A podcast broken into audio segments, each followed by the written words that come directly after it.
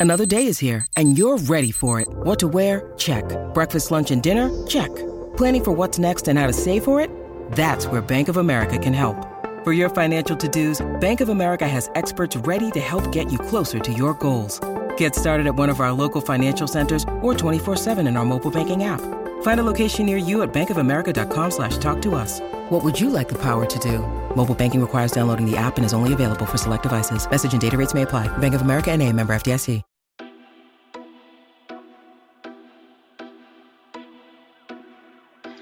Listeners, we have some amazing news. Ohio Mysteries has reached 1 million downloads. 1 million downloads. Woohoo! Steve, do you have some like applause or something that you can uh, throw in there? Sure, I bet I can put it right about here. there you go. Steve, what do you what do you think? I mean, it's been three and a half years. Did you think we would still be here three and a half years late? I, I never thought we'd be this big, and it's just it's just amazing that you know we're right here with a million downloads, and I don't think there's a lot of people who can say that. I'm I'm really excited. You know, I mean that's our reward. You know, we don't get paid for doing this. So our reward is just knowing that people are really enjoying what we're doing and the idea that a million times somebody download one of one of our stories it means the world to us. So thank you to all of our supporters. Yes, yes, for sure. Again, uh, just blows us away. We really appreciate the support from everybody. And this is just not, you know, this is not just us. This is everybody who has gotten to us to this point for sure. Absolutely. You're our family. Thank you. Thank you.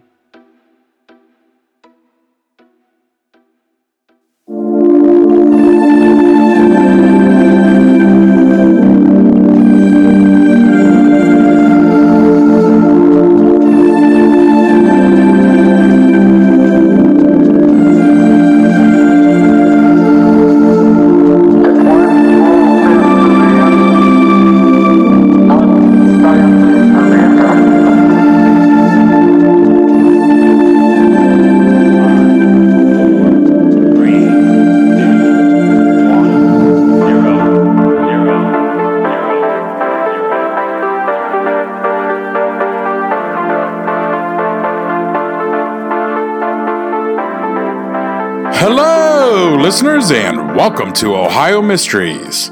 This is your 10 minute mystery edition, a little slice of intrigue in the middle of your week. I'm your co host, Steve Yoder, and with us, as always, our storyteller and journalist, Paula Schleis. Hi, everybody.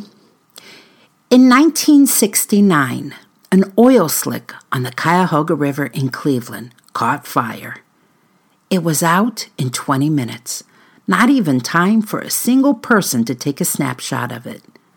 No one was hurt. Damage to a wooden train trestle cost about $50,000 to fix.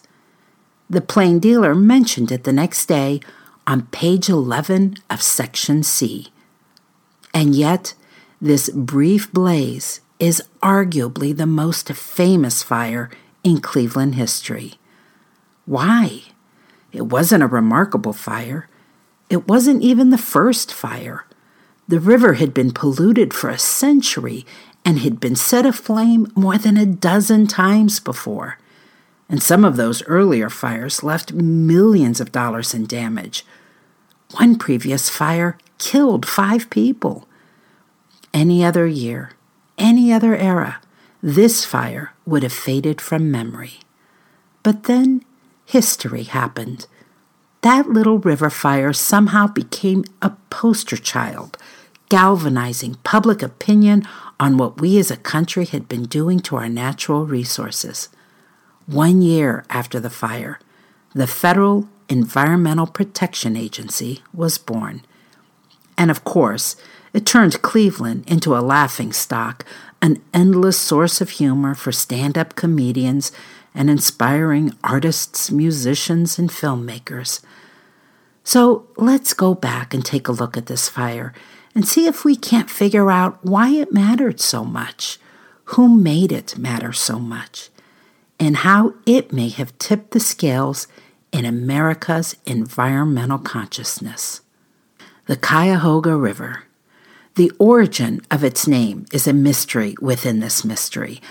Back in the early to mid 1700s, the French, while they still controlled the area, labeled the river Cuyahoga on the map. At that time, the only tribe living in the area was Wyandot, but there is no Wyandot word Cuyahoga. Many repeat the story that Cuyahoga is a Mohawk word that means crooked river, but historians don't think so, since the Mohawk weren't from there. I've read that some children in the area grew up being taught it was Seneca for jawbone, and you could argue that the U shaped river looks a little like a jaw. But in the end, we just don't know. What we do know is that by any name, the river was destined to become life's blood to the region. During the Civil War, Cleveland was at the heart of America's Industrial Revolution. In just 25 years, it went from fewer than 45,000 people to more than 210,000. And if Cleveland is the heart in this analogy, then the Cuyahoga River was its veins. Manufacturing companies thrived along its shore. The 100 mile waterway that emptied into Lake Erie was a source of water, power, and transportation, giving birth to Cleveland's industrial flats. Some of the early companies that took advantage of this special resource included American Shipbuilding, the Sherwin-Williams Paint Company, Republic Steel, and Standard Oil. There was no EPA back then. Cleveland's drinking water came from Lake Erie, so a blind eye was turned toward the Cuyahoga River. Companies were free to treat it as an open sewer. For decades, yellowish black rings of oil circled on its surface like grease and soup. In 1922, people in Cleveland were wondering why their drinking water was tasting medicinal. A test was done. Yup, the city said, that nasty taste was coming from the river, which had reached the intake for the city's waterworks. But far from seeing this as a warning sign, Cleveland wore it as a badge of honor. In his book, Chemistry of the Environment, author David Newton wrote Fundamentally, this level of environmental degradation was accepted as a sign of success. In other words, pollution was an indication that the economy was thriving and that everybody had jobs. I remember in the 1960s myself growing up in the suburbs of Akron, another industrial mecca about 40 miles from Cleveland. Akron was the rubber capital of the world, and every time we drove into town, we would wrinkle our noses and complain about the smell. Smokestacks were shamelessly puffing black clouds of sulfur into the air. If you complained about it, locals would shrug and say, That's the smell of money. So, same thing in Cleveland. If you appreciated the jobs, then you'd best not complain about the byproducts of those jobs. The poisons that were filling the river were also flammable. By some counts, the river caught fire 14 times between 1868 and 1969. One fire in 1912 took the lives of five dock workers. One in 1952 caused $1.5 million worth of damage to boats, a bridge, even a riverfront office building. They didn't even garner national attention. But you know, the things we're willing to put up with when the money is rolling in suddenly become less acceptable when the money stops. And there came a time when the industrial belt started to rust. From 1952 to 1969, Cleveland lost 60,000 manufacturing jobs. And for the first time in decades, most Clevelanders were not earning their living connected to an industry in the flats. America also had a new attitude. The 60s was an era of protest. Americans were marching against the Vietnam War They were fighting for civil rights. It was a generation that believed in taking a stand.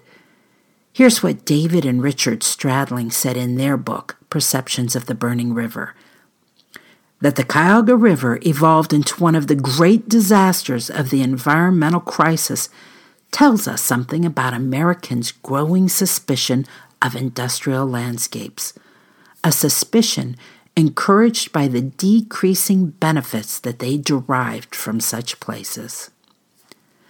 Now, it would be wrong to say the fire is what woke Cleveland up.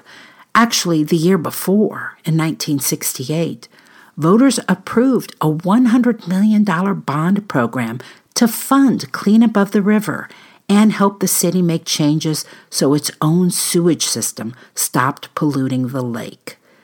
People had grown tired of seeing dead and bloated rats sailing downriver on a slick of oil. They were disturbed by a university study that showed the stretch of river between Akron and Cleveland was devoid of any fish. But change didn't come fast enough. On Sunday, June 22, 1969, about lunchtime, the river caught fire. Another mystery there. Nobody is sure what caused it. It could have been triggered by a spark from a passing rail car. There was a city fireboat already on patrol. It churned through the river daily, looking for oil slicks to clear away, and it arrived quickly and knocked out the fire on the water. The flames had floated beneath two wooden train trestles that spanned the river at Campbell Road Hill Southeast, and the timber was ignited.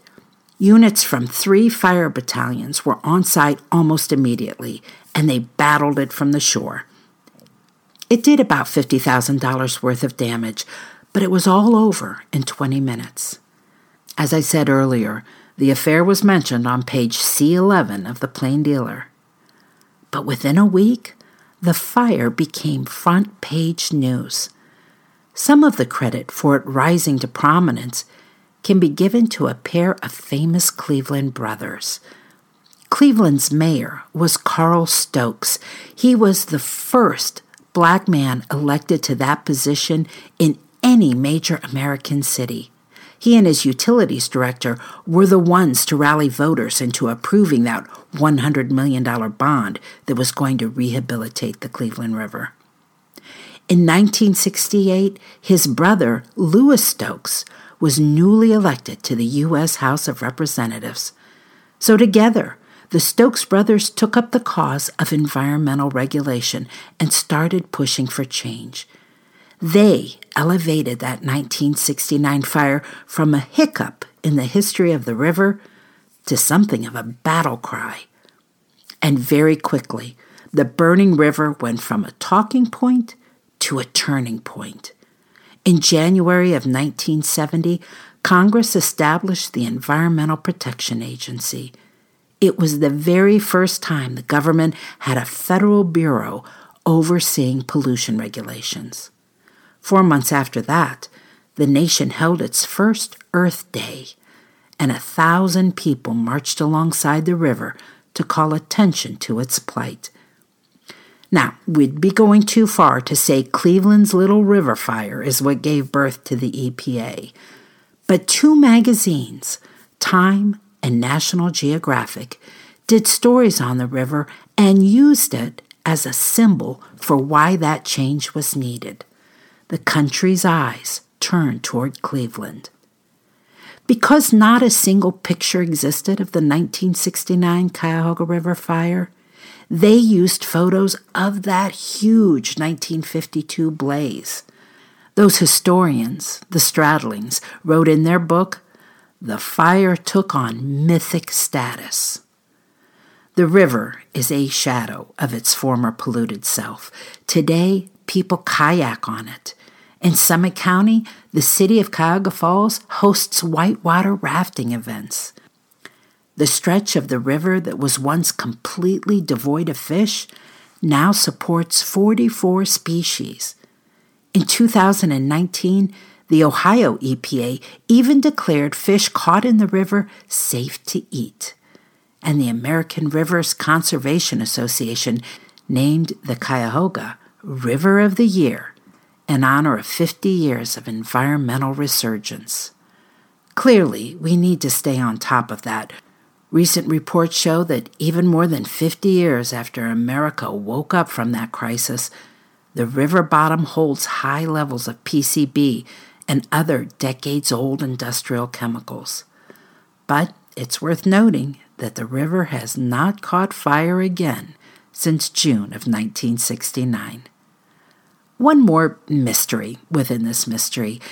In Summit County, the city of Cuyahoga Falls was named for a series of falls along the Cuyahoga River falls that haven't been seen since the mid 1800s because businesses dammed the waterway and buried the falls beneath stagnant pools of water. Now, the city has already removed two dams, which have enabled the Whitewater Rapids that I mentioned earlier. But there is one thing that is still stopping the city from seeing the very thing it was named for in the first place. In Gorge Metro Park, a huge dam is holding everything back.